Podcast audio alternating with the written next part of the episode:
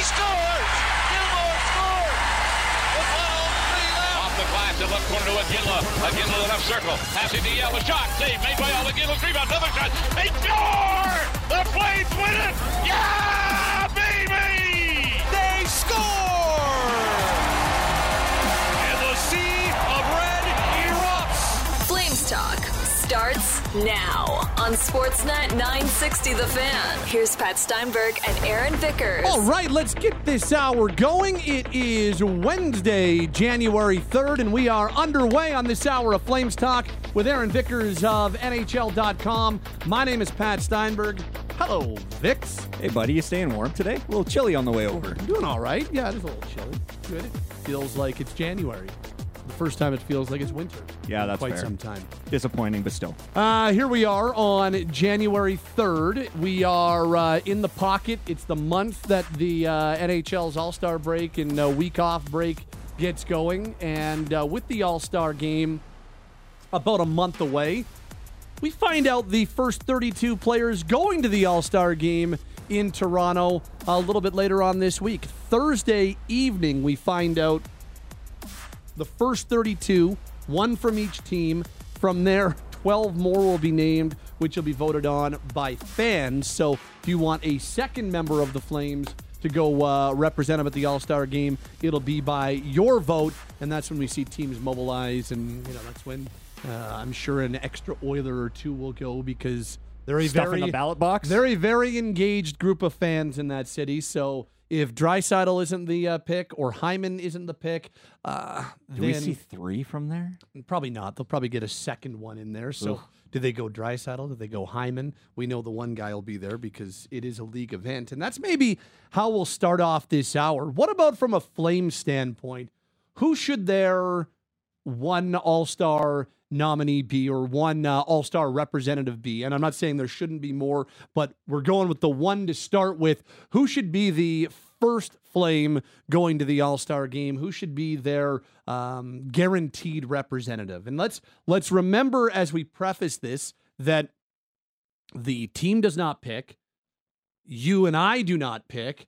This is a straight-up league decision. The N H L makes these decisions, and uh a lot of times, they're obvious. Like, hey, there are going to be some obvious choices. I bet you Nikita Kucherov is going to go from the Tampa Bay Lightning. I Safe just have bet. got, I just have got a pretty good idea that David Pastrnak is probably going to go from the Boston Bruins. But you know, sometimes when you are a less offensively potent team, um, then it becomes a, a little more difficult and and a little bit more of a guessing game as to which way the N H L is going to go. So a lot of times, maybe it would be a little bit different than what your first choice would be in a Flames standpoint, for instance, this year. Because I love the idea of a first-time All-Star going. I think you've got two great opportunities to send a first-time All-Star for the Flames. I think Blake Coleman and or Mackenzie Weegar would be great first-time All-Star reps. Uh, you got Blake Coleman, who of the time when the announcement's going to be made, and the I, I believe that they the announcements have already been made internally. Um, I'm guessing is so because usually teams will roll out the interview with their player that they've done in advance. So I'm I'm guessing that it's already been done uh, and it's already been communicated. But I think Blake Coleman would be great. He is the team's leading scorer, and he is so far ahead on the team and play. Like for a team that is is straddling uh, even on their goals for, goals against differential, what are the Flames at right now? They are at minus eleven. Oh. So for a team that is minus eleven on their goal differential, for Blake Coleman to be plus fourteen is bonkers, especially knowing the roles that he play, the role that he plays, the competition he plays against. He's their leading scorer and their leading goal scorer. Like, yeah, Blake Coleman would be an amazing choice. He's twenty-eight goals to the good ahead of Jonathan Huberdeau. Not to punish Jonathan Huberdeau. Huberdeau's oh, minus easy. fourteen. Blake Coleman's plus fourteen. But as you mentioned, he leads the team in goals, leads the team in points, has been, you can make a very strong argument that he has been your M V P to this point in the season. Now, this is where I'm going to get a little philosophical on you, Patrick. I, I didn't even finish my my Ooh. second. Okay, my let, hit, no, hit no, me go. your second. Hit me on hit me on. Well, and, and it might tie into your second player as well. But there's I come from two schools of thought, generally speaking, on who should be a representative. Is it most deserving? Because you can certainly make a case for Blake Coleman, your number one, and certainly your number two pick here as well. Or do you go with? I didn't some... say I didn't say number one or number two. Well, I mean, I'm just these saying are my, these, these are my two, two picks. Well, I identified Coleman as one because he was the one that has been announced. So do you go most deserving or do you go most entertaining? Because to be honest, at the end of the day, it's a mean nothing skill showcase. Like, let's be honest, it's it's for the fans, it's for the marketers, it's for the sponsors, so on and so forth. So do you give it to the guy that's just going to go ham on the skills front and try crazy moves and has a dynamic skill set? And that's not to say that Blake Coleman isn't skilled, but I would argue that he's probably not the most skilled on the team. And I'm sure he would be in line with that argument. Or do you give it to the guy who's most deserving overall? Now hit me with your other case. Well, the, the other case is Weegar. He is one of the top goal-scoring defensemen in the N H L. He has been a minute hound for the team this year. He's been really, really good for them uh, at both ends of the ice. Uh, he's blocked a lot of shots. He is putting a tons of shot, ton of shots on net. He's got the eight goals. Only a few other defensemen in the N H L have more than eight goals this season. So, and and what I like about Blake Coleman and Mackenzie Weegar are that they would both be first-time All-Star right. uh, choices, which I think is awesome. But I guess just knowing the way the N H L goes about their business, it seems rather unlikely that's the way things go. Just knowing the way that the N H L typically makes these choices, first-time guys that don't have what they would consider quote-unquote large names, I, I don't know if that's the way that I'm expecting it to go. I would be surprised if that's the way the N H L went. Pleasantly so, but I would be surprised. Typically, they lean towards familiarity, name value, and things like that, which I understand. They don't care about deservingness or um, or even entertainment value as much as they care about the big name branding to schmooze the clients who are going to be in Toronto. That's what the N H L is truly um, looking for, and they want eyeballs, and the big names are going to bring eyeballs. So I, I guess we'll see how it goes, but names like Nazem Kadri or Elias Lindholm or Jacob Markstrom are more likely to me in terms of which way the N H L ends up going. I just, as much as I love the idea of a first-time All-Star, I think it's a great story in the market. And personally, I would bang the table all day long on either Weegar or Coleman. I think they'd be, A, would be great representatives. They would have smiles on their faces the entire time. They'd be all for the different events. They would be great Flames ambassadors. They're both guys who have committed here as members of the Flames long-term. Like, from an organizational standpoint, Coleman and Weegar going, those would be absolute home runs. And they'd both be deserving based on the years they're having. I just feel like... um sometimes the N H L doesn't think the way that you think on the text line and uh, the way that you and I might be thinking. That's all I'm saying. That's fair, because I think Coleman is number one on my ballot based on a few elements. Again, he leads the team with fourteen goals, leads the team with twenty-seven points. His plus fourteen is far and away the best.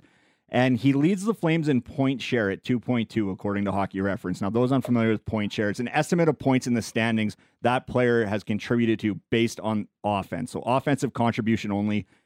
So that doesn't even count Blake Coleman's defensive contributions to the team. He's still first. Again, there's an argument to be made. I think he, uh, Nazem Kadri, Mackenzie Weegar, and Jacob Markstrom can all be in sort of an M V P type conversation amongst who's the M V P through the first three calendar months of the season.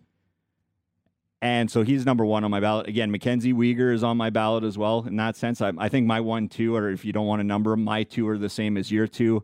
Again, Nazem Kadri is on there, third on the team with ten goals, second on the team with twenty-six points. Arguably the biggest name among Flames in the Toronto market. I don't know necessarily league-wide, but having played in Toronto, it would be a bit of a homecoming for him. You have that element. And then, yeah, Jacob Markstrom, who, again, he's in the ninety-eighth percentile in high danger save percentage. It's gone up since the last time we talked. Fancy that. But my question around surrounding Jacob Markstrom is: is he going to be one of the top eight goalies or so, depending on? Well, what, and they also they, they they also I don't know how they're going to do it this year with the, because they're not doing the division things. But I do wonder if they still make their choices regionally, and that they don't want too many of one position from one division, so it's spread out. I, I guess we'll. It's going to be a draft. It's going to be curious the, and interesting, but is it? Like, am I going to watch? Probably. The only thing I'm interested in is which players go once the actual puck drops on that weekend. Yeah, you're just a downer, though. No, I'm not. I'm I'm like, uh, will you be dialed and watching the whole thing? No. So then you also are a downer. I mean, I'll I'll peek on some clips on the uh, skills competition, and I'm sure there's going to be a little. I'm doing air quotes for everybody else other than you because you're the only one that can see me. About the drama surrounding the draft, because I'm sure we'll have a little bit of fun there. But no, I I'm won't not, be working, so I'm I, not going to well, be. I'm not going to be watching the games. I'm, I'm not going to lie. I'm not going to. You might be sit. working. You might have to. You might. Uh, you might need to break down the. Uh, no. You got to break no. down the the big goals and nope. you know the defensive systems, nope. penalty kills, nope. all that type of stuff. They're penalty shots in the uh, All-Star game, by the way. I didn't know that. Actually, I can't. I, I'm not even sure it is. I would assume so, but I. I have zero knowledge of what has ever happened in the last decade in an All-Star game. Like, is it the last decade that didn't, wasn't, wasn't there the one where somebody used Johnny Gaudreau as a stick? Didn't that happen? That was, was that, in the skills. Was that, that was a little, who did that? I don't remember. They've also revamped the skills completely to the anyway, point where the winner gets a million dollars. You're going down a rabbit hole I simply do not care about. Like, that is a rabbit hole that, like, send a drone down. I don't need to go down that rabbit hole. And, you know, send a satellite down there and report back. There's no reporting. There won't. There won't need to be. I. Uh, I guess we'll see how it goes. I'm just trying to uh, maybe temper expectations on the way this goes. Um, I. I am not expecting a Blake Coleman or Mackenzie Weegar to get named. I. Uh, we'll. We'll see. I think it would be a great, pleasant surprise if on Thursday evening we're talking about that. It'll probably be at some point during our pregame show when it comes on for the Flames and, and Predators game when we find out. I think it's happening in the first intermission of one of the uh, Eastern time early window starts. Um, but I, I would be somewhat I, I would be somewhat surprised. And again, I would give them a round of applause if the league thought. I think this would be If the, the, the league went Coleman or if the league went Weegar and gave a guy who's never been before that opportunity, I think it would be an example of the league thinking outside of the box. Unfortunately, the league typically doesn't think outside the box. So I would be more prepared for Markstrom, for Lindholm, or for Kadri as one of the guys going. I I, I don't think they're going to go Huberdeau as large a name as he is. I, I don't think they're going to go down that road, but... Yeah, and, and that's not. I'm not trying to take a shot at Jonathan, who scored a great goal and his points in two straight games, scored a great goal against the Wild that ended up being the game winner. He's actually looking much better, um, but I don't. I don't think they're going to go down that road. Yeah, I. We'll see. I will say this: the two most deserving guys and the two best stories are Blake Coleman and Mackenzie Weegar. See, and I would layer uh, Jacob Markstrom again, not knowing the situation around the goalies. I would layer him on top of that as well, going from a Vezina finalist to an absolutely disastrous it's just hard year for me to, to say back. That he's one of the eight best goalies in the N H L. And that's the, and that's that's sort of where and I comes. and I've been a huge Markstrom yep. booster, that, but he's at a nine oh seven and he's only been consistently above nine hundred for the last couple of weeks here. And I look, we're going to talk about Jacob here very shortly, but I think you'd be twisting yourselves in knots to say that's the way to go. And yet, he's a big name, so I think there's a chance he does end up getting the uh, the the nomination. I just, uh, for myself, it would be tough to put him at the top just based on, you know, overall criteria that, you know, points yep. and stats and those types of things. And I get that. And if you're only looking at the one team as opposed to the thirty-two, I think he's a much stronger candidate to go. But you've got to factor yeah, in if they didn't do positional, right? Then it becomes the element of ooh, who who doesn't go, so that Jacob Markstrom can go, and what's the argument for putting Markstrom on and not having that goalie on instead? Uh, a few texts, nine sixty, nine sixty on this one. Um, this says um, Markstrom. I, I think Markstrom would be a great ambassador as well. Like, I think you want guys who are team guys, team first guys, who would go and, and I just think about Blake Coleman or Mackenzie Weegar and the smile that you couldn't wipe off their face if they were there. Um, and I think that would just be unbelievable if you saw that. Um, and I think they would be great ambassadors for the team. They'd be great ambassadors for the market. Um, the league would love working with them. I just, you couldn't go wrong. They're two big personalities too. They're just not, from a league's perspective, the most marketable. Right. When they when they were to look at the Flames and say, okay, well, you know, that's Nazem Kadri, he's a cup winner. That's Elias Lindholm, he scored forty. People still remember that line with Johnny and, and Kachuk. Maybe we can have all three of them there. People look at Markstrom, he was a Vezina Trophy runner-up. Like, th- that's the way the league's looking at it, as opposed to what's the best story for Calgary's market, which is unfortunate because I think that's the way they should go about it. Yeah, you're not going to get too many disagreements from me. I would just... I can just in my head picture some of the Flames T V stuff that they would be able to do with a Mackenzie Weegar or a Blake Coleman while they're there, because, again, those guys are two of the best speakers. They're two of the most honest players, and I think, quite frankly, from a production value standpoint, you could have a lot of fun with them at their first All-Star game, as you mentioned. Let's uh, hit the text line at nine sixty, nine sixty on it. Um, I'd love to have All-Stars be nominated by the teams themselves. Name three to four players. And then the N H L selects from those batches. Um, yeah, I think that'd be great as well, because I do think there should be, and I know the league would disagree with me, but I do think there should be the ability for a team to be like, well, we really want this guy marketed on a national stage, and we really think this guy is a great ambassador for us. And again, I I think the league disagrees. It's like, no, yeah. no, this is our market. But I, I agree with that. I, think I mean, there, some, I think the team should have some say, but I can tell you that of these, uh, of all the forty-four players that'll go, teams have zero say. twelve get voted in by fans, and thirty-two get voted in by the league.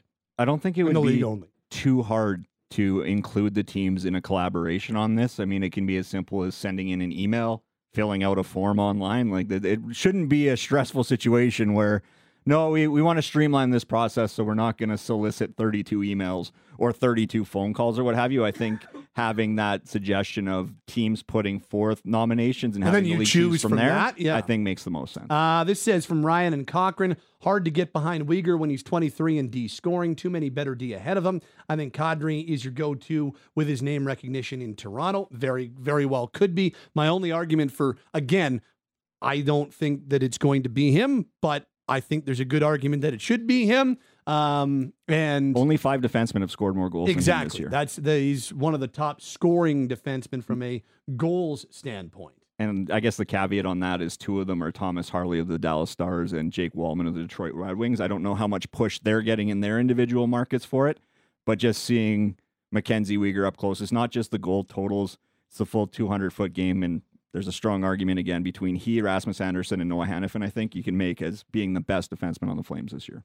Um, this says, yeah, let's just have a bunch of great stories and lesser-known players. That way, nobody outside of hardcore fans watches the big event that happens during a stoppage in the regular season. I The, the sarcasm is dripping from that uh, text, and I, I get what you're saying. I believe that's Gary Bettman who wrote that who wrote that text message. I didn't know Gary Bettman had a four oh three area code. Um, but that's very much the way the league is looking at it. We want the biggest stars here, so we'll bring in the biggest names, even if there are quote-unquote more deserving names that could be there. There's no doubt about it. It's a spectacle. I get, I get what the league is doing. I just... It's going, it always is going to piss off local markets, because there are guys who are like, I want this guy going, or I... And, yeah... So I guess I, the the good stories this year probably aren't going to be the ones that are selected, as much as I'd like to be surprised. Uh, this says, getting ready for Oilers fans to complain that not all their players go to the All-Star game and that every team gets one player to go. Uh, Weegar all the way for me. That's from Ben in traffic, who, by the way, says the uh, new section of the Ring Road is awesome. Can um, confirm. Uh, you can confirm as well. I'd yeah. like to, I'm gonna have to pop on and drive it. Um... This from Derek says, wouldn't you want Hanifin for the Flames to increase his value? Um, I, don't, I don't know if that necessarily would well, do that's it, a good that's a good argument for Lindholm, too. There you go. Increase that value. Get Tanev on that ballot. Uh, Chanson Strathmore says, I think Zeri would be a great representative for the Flames. I th- I do too. Be a little bit harder just because he hasn't played the full season for you to uh, to to really push that one. But um, I, I think he would be a great representative as well. Um, Coleman and Duchess is pushing for Jack Campbell. Uh, that's mean. Uh, somebody suggests Chris Tanev. Um, this says, I hope it's not Kadri just for the Leafs, Leafs aspect. Blake Coleman deserves it. Uh, Mick says, Markie's been the top player this year. Coleman's been the top forward. Send him. Uh, Darren from Mackenzie Lake says, Kadri, Coleman, Weegar, and Markstrom are the only possible options. And this says Markstrom. So there you go. Just uh, a little bit of the response to who it might be when the Flames get their All-Star nomination announced. Again, it'll be Thursday evening, we believe, at some point when the first thirty-two come out. I'm just bracing you. It's probably going to be a guy who has a bigger name. I'm just bracing you that my money would be on Markstrom or Kadri or Lindholm as the, the guy that ends up going, as much as uh, as much as I think Coleman and Weegar would be the, the best choices. And that's not to say that the three guys that seem to be more um, that seem to be more likely. Not saying they wouldn't be deserving. I think the best stories would would be guys who've never gone before. That's all. No, you're not going to get too much. And, and guys who are having those types of seasons. Well, I certainly agree with you. It looks like much of the text line agrees with you. So it's just going to be a wait and see approach, I guess, when Thursday rolls around. Yeah, yeah. Um, Rick in Lakeview says, I certainly agree with you, Pat, as to the therapeutic reward value for Coleman or Weegar. However, the goals against stats regarding the Markstrom vote's a joke. Eye test, buddy, not stats, especially goaltender. I'm just saying that I, I'm a huge Markstrom backer. I've been pushing the eye test with him all year long. So, Rick, you're not really, uh, Rick in Lakeview, you're not really, um, you're kind of preaching to the choir. Yes. He just wouldn't be at the top of my ballot. He'd probably, if I if I had to pick five, he'd be on it, though. Um, so that's that's also something that I would push back with. Um, this says I did, I just drove the ring road from Woodbine to Boness in fifteen minutes. That's actually quite impressive. Bet Pat could do it in ten. I mean, if I if I was driving home from Penticton, maybe, and I needed to make up uh, or Vancouver make, make up time because a certain section of Highway One was going to be closed on our drive home. Maybe I would. On a regular day, probably not. Um. And this says Pat should be in the All-Star game. Nope, probably nope. not. Nope. You would take the fine and the suspension and whatever came with it. You've got other things to do that week or that weekend. Yeah, I, I think so. Yeah. Coleman and Duchess continues to to chirp and to uh, to troll. Uh, then what about Connor Brown, he suggests? Being Oof. very mean, and Oof. you're te- you're tempting fate as that team has passed the Flames in the standings and is the hottest team in the N H L for the last two months. Maybe we shouldn't. Maybe we should stop chirping the Oilers. Maybe it might be a good idea to. Uh, maybe we should, you know, remember, some of the remember some of the chirps that were coming out about the Oilers in October about, you know, how oh there's the team with so many first overall picks, and here it's like, okay, text line, maybe gear down a little bit. We know this team's better than the way they're playing. Uh, maybe we should. Maybe we should bite our tongues a little bit. That's all. The narrative heading into the Heritage Classic was either team was going to be afforded the opportunity to use that outdoor game as a springboard to get back on track for the regular season.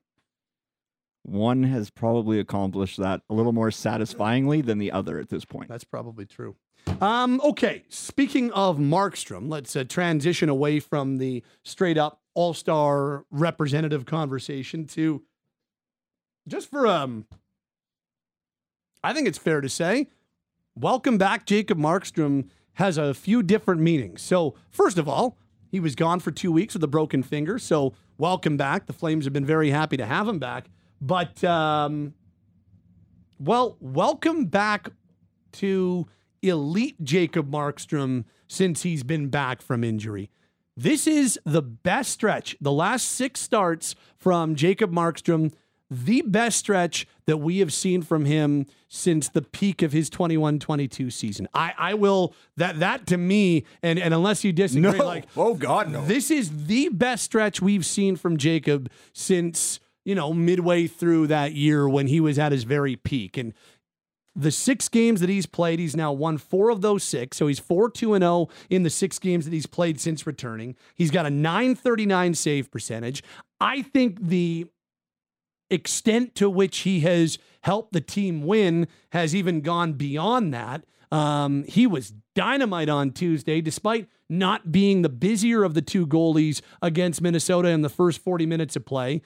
He was very good when called upon. And then in the third period, when he was really on call for those first ten minutes, he was dialed. Like, I, I remember watching that game and thinking to myself, you know, as much as Minnesota's pushing here, without Kaprizov and without Zuccarello, I was like, yeah, I the way Markstrom's playing right now, I do not think they're beating him. And I just, you kind of have that feeling from him. And I, I remember thinking that in the early two or three minutes of the third period, like, Minnesota's come out to play, but Jacob is dialed. He has that look of, you're not getting another one past him. And the one that got past him in the second period, he almost, like, he almost made save of the season type stuff on. He did. It's just unfortunate that it was a three-on-one rush, and the third man was Maroon, who was there to get the rebound that was... I mean, go to the net, but... That was a gift. Well, it was, but it was a gift off of a ten-bell, yeah. fifteen-bell save. Markstrom went across, robbed, what was it, uh, Patan? It was Rossi to Patan, and then uh, and then Maroon was the one to tap, gobble tap, up that tap garbage. It um, but it was, it was only garbage because Markstrom made an incredible paddle cross-ice save or, or cross-crease save. He was that close to pitching a shutout last night. And the only reason he didn't get the shutout is because, like, if it went another half inch off of his the the the fat part of his stick, it's probably, like, on the boards. So he was unlucky not to get a shutout last night. And, and so, long story short, this is a really positive story for me. I like it when you have a guy who takes it in the teeth for X amount, X amount of time, right? And then changes that narrative. And Jacob Markstrom, at times, I think, over the top, took it in the teeth last year from this market. And he did not have a good year last year. But I think sometimes the criticism and the declarations of he's washed, he's done, get rid of him, this is the worst signing ever. I, I think those things were so over the top last year. So as much as he deserved plenty of the criticism that was levied his way last year, it did get over over the top, I felt, at times, and it's nice to see a guy swing the narrative the other way, which I think Markstrom's been doing all year long. And it's something that I remember when Matt Stajan was able to swing that narrative. Mm-hmm. Remember, Stajan was a whipping boy. I oh, was yeah. I was one of the most guilty for it early on in his time with the Flames, and he turned that narrative into being an absolute fan favorite. Couple years in, uh, pretty much when a coaching change happened, they went from Brent Sutter to Bob Hartley, and you know the the narrative really started to change on Matt Stajan. I think about Jonathan Huberdeau right now. I would love for us to be talking about a different narrative on Jonathan Huberdeau at some point in the future. I just I like it when guys are able to turn something that is a real negative sticking point that guys like you and I are guilty of being a part of. And then they can turn that narrative by their play and on merit. And I think Markstrom's done that. Yeah, again, I think he's my pick for M V P this season. And you look back to last season when he had a nine oh, pardon me, eight ninety-two save percentage. Not an ideal from a guy coming off of a Vezina Trophy nominee. But now all of a sudden, he's worked his save percentage up to nine oh seven. And we talked about it all in the offseason. If he can just work his way back to his career norms, it'll drastically help the Calgary Flames. Well, he's at nine oh seven. His career mark is nine oh nine. So he's only two ticks off of that. His goals against average is actually better than his career mark right now. He's at a two sixty-five this season. His career is two seventy-two. So those are just the raw numbers. Yeah. Looking at his game compared to last season, just putting the numbers aside and just focusing on watching him in the crease, he seems so much quieter this year.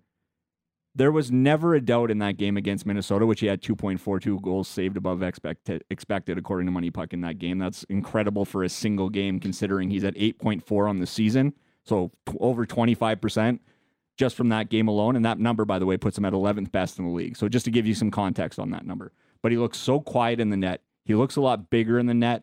And he's just really kind of, I don't even know if I want to say simplified his game, because it's weird to say that in a goalie, but he just looks so much more calm, so much more poised, so much more ready to just, all right, well, you shoot whatever you want at me because I'm going to save it. And his high danger save percentage yep. screams that, which has gone up again, as we talked about. He's now in the ninety-eighth percentile, so he's in the top two percent of all goalies league-wide in his high danger save percentage. He's just been phenomenal. I just want to read this one text before we uh, hit the round table. Um, it says, Markstrom's going to cost him a good pick in the draft. And that's from somebody on hashtag Team Tank. And, yeah, he might. Like, that's the way he's playing right now. And he stole him two points last night. I don't know if he stole them, but he was very good and a big reason why they they won that game. I still thought the Flames were the better team in, for the majority of that game, so I wouldn't go stole. I, but let's I, not get... I don't want to get into Aaron Vickers semantics. Oh, come on. You know you'll go there. That's because we're we got to get to the round table. But how did Nashville stay in last year? Yeah, Luke Evangelista and Trenin and a couple of the other, other young guys got opportunities after the deadline. But Juuse Saros is the reason why the Predators stayed in the playoff race last year. A top-end goalie, even after you trade away some established players, they can keep you competitive. So it might anger you, but that text that says Markstrom could cost him a good draft pick, the answer to your question is, yeah, he could. That's how good he's playing right now. Uh, we got to get to the Daily Flames Roundtable. I apologize to Vickers. I just like to make fun of him. I'm not sad. Sometimes. Uh, Aaron Vickers is on Twitter, or as semantics would say, on X. I would never call it that. You keep either. saying Twitter. Uh, thank you. Uh, he's on uh, Twitter at A A Vickers, and we're coming at you from the Doug Lacey's Basement Systems downtown studio. Your local experts for basement waterproofing, sump pumps, crawl spaces, foundation repair, and radon mitigation. They're all things basement-y. Visit D L Basement Systems Calgary dot com. This is Flames Talk. Join the conversation at nine sixty nine sixty. Sportsnet nine sixty The Fan. Now a Wednesday edition of the Daily Flames Roundtable brought to you by Mercedes-Benz Country Hills. For popular colors, trims, and even wheel sizes, check out the best curated collection of certified pre-owned Mercedes-Benz online at Mercedes Benz Country Hills dot C A. It's Steinberg, Aaron Vickers of N H L dot com, and now the voice of the Flames, Derek Wills, joins us to complete our Wednesday Roundtable. Uh, gents... You can make it now four points in two games for Andrew Mangiapane since being moved back to a line with Blake Coleman and Michael Backlund. We talked on Tuesday's show about and, and focused more on the other half of that swap with Huberdeau being put with Sharangovich and Lindholm. And, you know, that has worked out all right. But for Andrew Mangiapane, I guess early on, Wilsey, you can say that's uh, worked out pretty well for number eighty-eight. Absolutely. And uh, it kind of makes me wonder why they didn't try it a little bit sooner. I guess they knew they could always go down that road because it worked so well last season. And I know that they were shuffling some guys around to try to get uh, some of their top players going, like Jonathan Huberdeau, who uh, looks like he's going now that he's playing with Elias Lindholm and Yegor Sharangovich. It was great to see him pick up a point in a second straight game and, and snap an eighteen-game goalless streak last night. But Andrew Mangiapane just looks so comfortable playing with Michael Backlund and Blake Coleman. And I think it goes beyond the fact that they've played a ton together. Uh, I think it just allows him to be himself and the best version of himself. And he looks less frustrated. He looks like he's just trying to play his game and not trying to do too much when he's playing with Backlund and Coleman. And he's kept it simple for the most part. Uh, going to the net, as he did when he tipped that shot in, in that big road win to start a four-game road trip.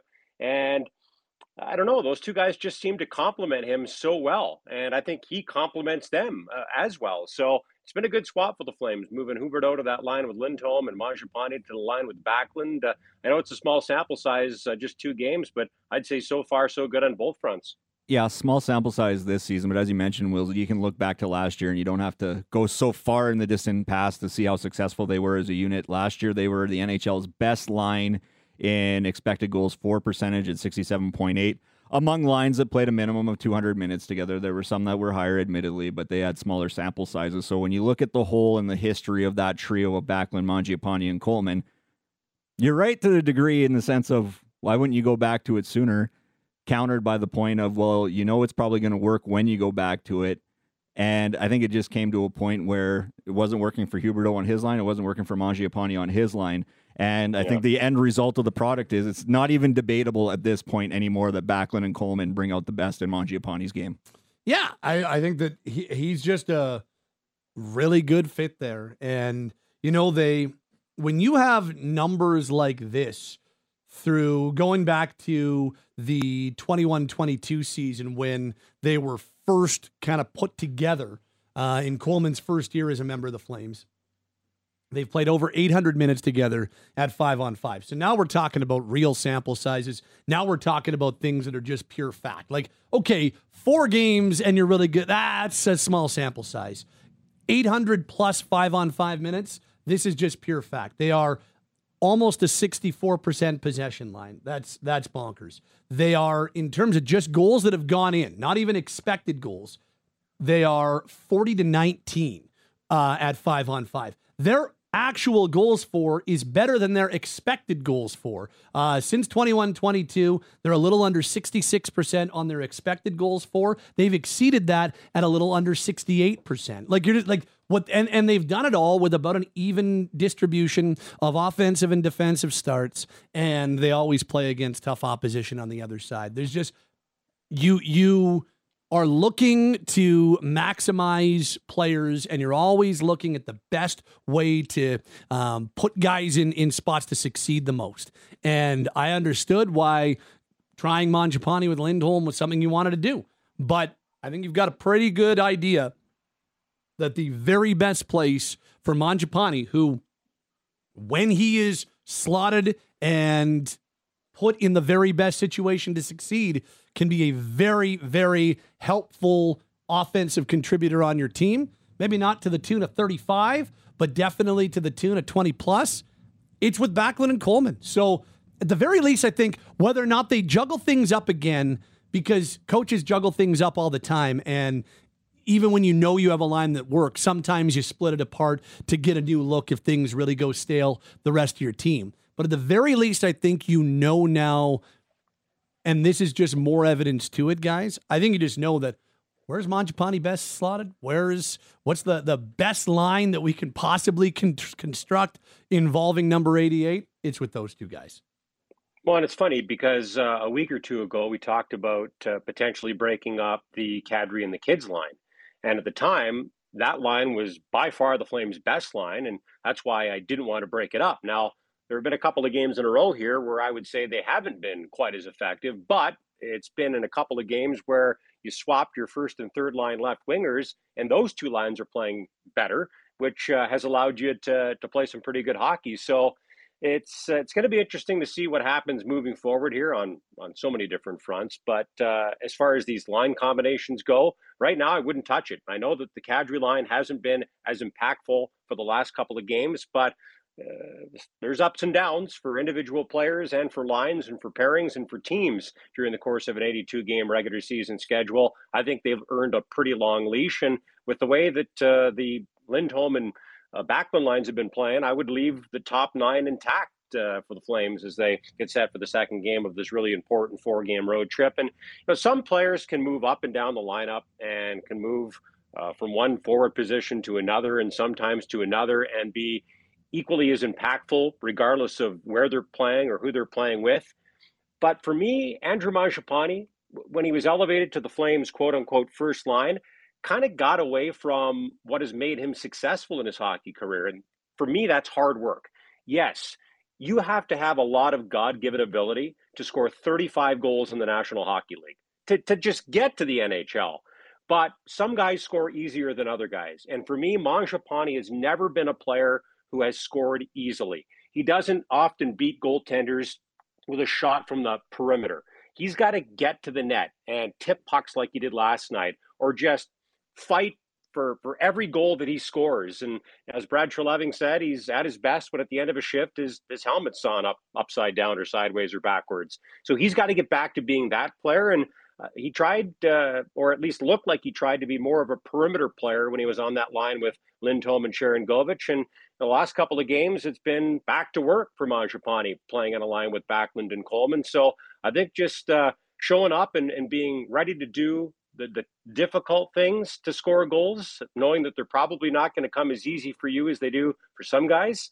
I think that's helped him find some success and hopefully some confidence as well. And I think that's a little bit the influence of Blake Coleman, whether it's a conscious effort or a subconscious effort, because if you're on one wing and you look over and you see Blake Coleman busting his ass the way that he does, and he's yeah. certainly found a lot of success scoring and, and generating offense in, in his approach. If you've got a guy on the other side of the ice, you've got to match his intensity. You got to match his drive. You got to match his work ethic. And it goes back to your point, Willsey. Where did he score his goal from last night, Andrew Mangiapane? He was in and around the net, and that's where he's got to be to find success based on his skill set and what he does best. And it's all about maximizing what you do best. I feel like Mangiapane working that Coleman-type game, getting to the front of the net is exactly the style he needs to play.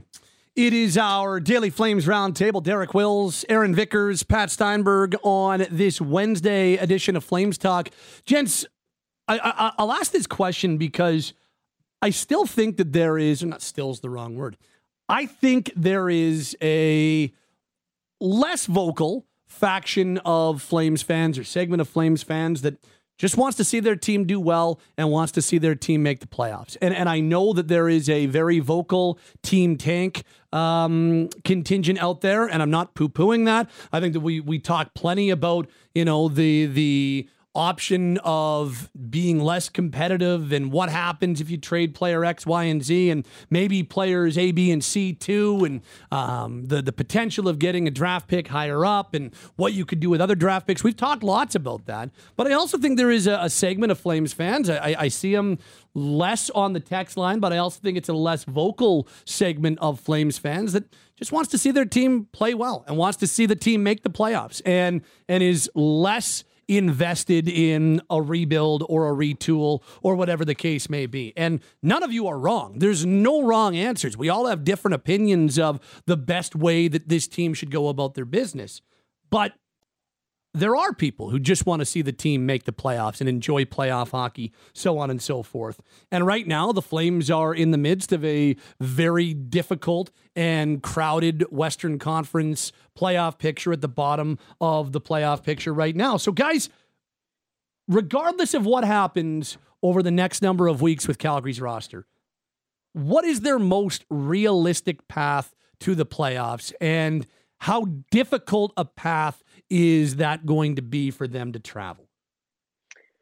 Well, for me, Pat, that's almost two completely different questions, because their path to the playoffs with the team that they currently have, for me, is a lot different than their path to the playoffs if they trade their number one centerman and their number one defense pairing. So let me just clarify before, before it's, it's more about like, what is the, who's the team they need to chase down and how do they get in? Less, it's it's less about who's still on the roster, but like realistically, who do they have to target, or who do they who what what is the way that they could actually do it, regardless of who's helping them win or lose games? Is more the way I'm looking at it.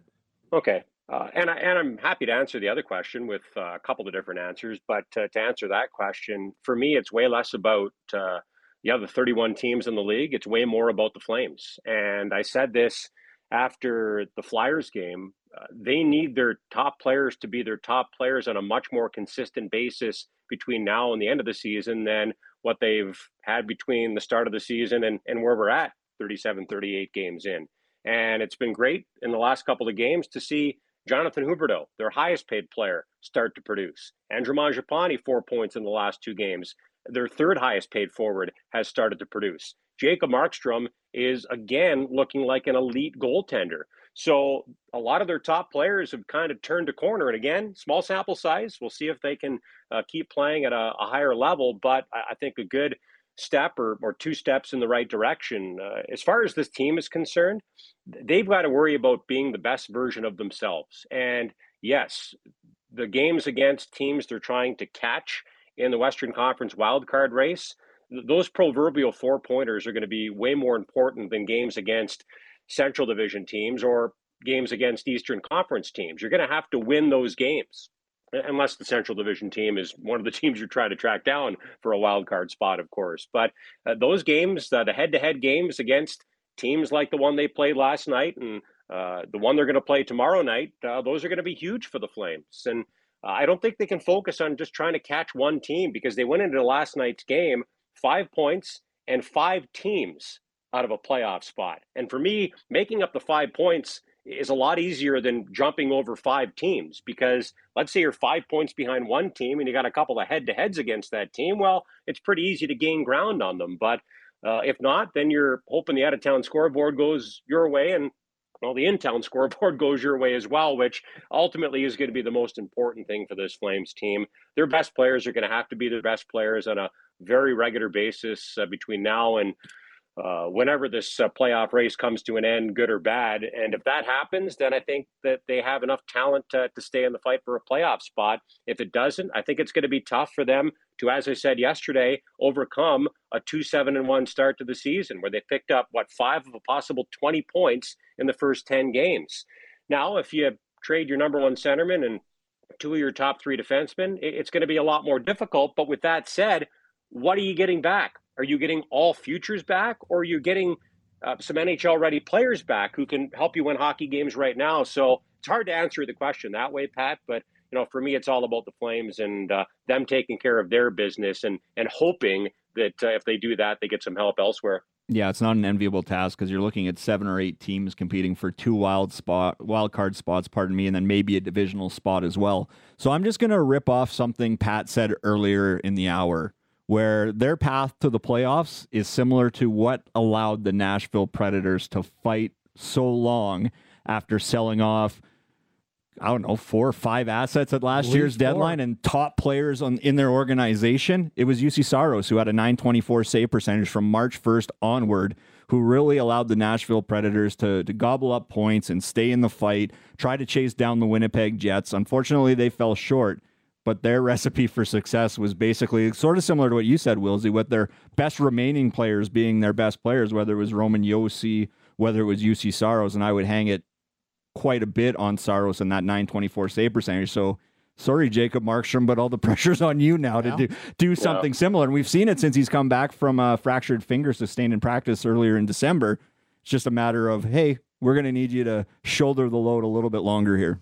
Yeah, um, nine thirty-nine in the six games since uh, returning from the finger injury, four wins in those six starts. He's been, and, and that would be the number one thing, because as, as somebody texted in earlier, Willsey, like Jacob Markstrom's, somebody texted in, I, I would imagine from hashtag Team Tank, um, who's very well represented on the text line and, and is not wrong in this conversation either, but says Markstrom's going to cost him a good uh, good pick in the draft. And I said, yeah, he very well could with the way he's playing. And and if he continues to play at or around the level that he's played, especially since coming back, um, and, and if it maybe dips a little bit, bit and it, it kind of rounds out even to the way he's played all season, um, I, I think he absolutely could keep a team that has traded away guys for more future-looking assets, and a team has taken a step back roster-wise.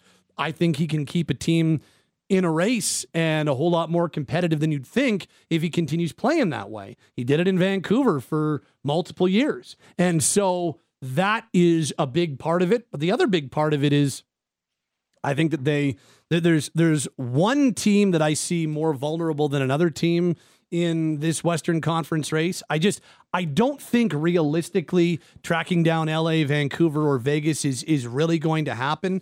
As much as you could push back and say, well, if this happens and that happens, just realistically, I don't see that happening. So realistically, I think Arizona remains vulnerable. And for the Flames, they still have all their head-to-heads against Arizona left. So there's a little bit more of a realistic path in terms of how they could do it. The problem is, Edmonton's the hottest team in the N H L since the beginning of November, and many believe the Oilers are just going to be one of those wild card teams. So that makes it a little bit difficult. They've only got one game left with Nashville. I don't think Seattle or Saint Louis are completely going away either. So I think the most realistic path is to catch Arizona. I still think that's going to be a high degree of difficulty to do, but at the very least, there's a realistic path, or there is a path for it to happen. Yeah. Uh, the Coyotes are going to have to prove it. Uh, there have been a number of seasons where we think they're ready to take the next step and they disappoint. So we'll have to wait and see how it all plays out. And just to kind of wrap up the conversation, maybe I need to get a definition from the president and chief executive officer of Team Tank, what exactly that means, because I am not for tanking. There have been very few teams, very few examples of teams that have tried to be bad, that have gone out of their way to try to be bad to get a, a top five pick or the first overall pick, that have spent years, decades trying to rebuild their culture.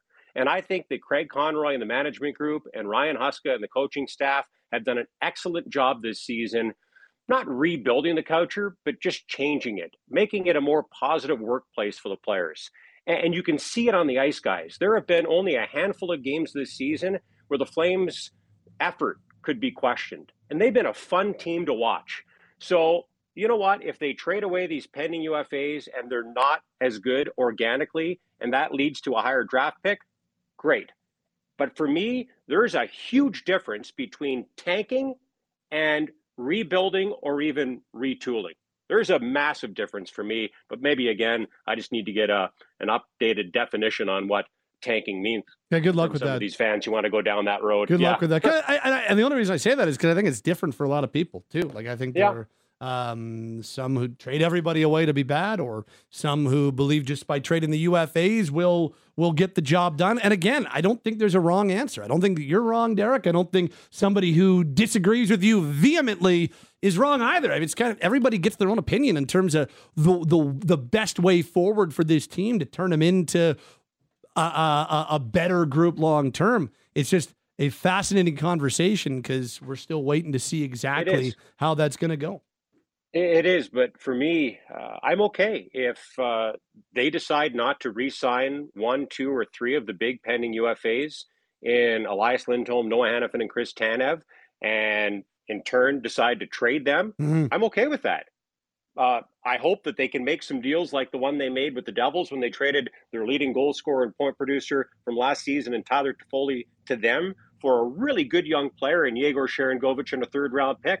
I like that deal. I like that deal more than the one they made with the Canucks for Nikita Zadorov for a couple of lottery tickets, but different situation, uh, different time, and uh, that might have been uh, addition by subtraction uh, with some of the things we've heard about uh, what was going on, on in that dressing room. But, you know, if, if they decide to to retool or, or even rebuild, I think there's a way to do that without trying to be bad and tanking. So we'll see where it goes from here, but uh, it's going to be an interesting next uh, six weeks or so, that's for sure. Uh, thank you, Wilsey. We will uh, talk to you on Thursday. Okay, looking forward to it. He is Derek Wills. He's Aaron Vickers. My name is Pat Steinberg. That'll wrap us up this hour on Flames Talk and wrap us up on the roundtable. Yes, sir. Oh, nothing oh, specific. Oh, you, you, I thought you put your hand up to say you wanted to say something. Uh, just how much I appreciate being in your presence. Well, that's a good way to wrap things up. Uh, and uh, thanks to Cam and Taylor, our producers this hour. The Daily Flames Roundtable wraps us up on the hour of Flames Talk, and it's brought to you by Mercedes-Benz Country Hills. For popular colors, trims, and even wheel sizes, check out the best curated collection of certified, pre-owned Mercedes-Benz online at mercedes benz country hills dot c a.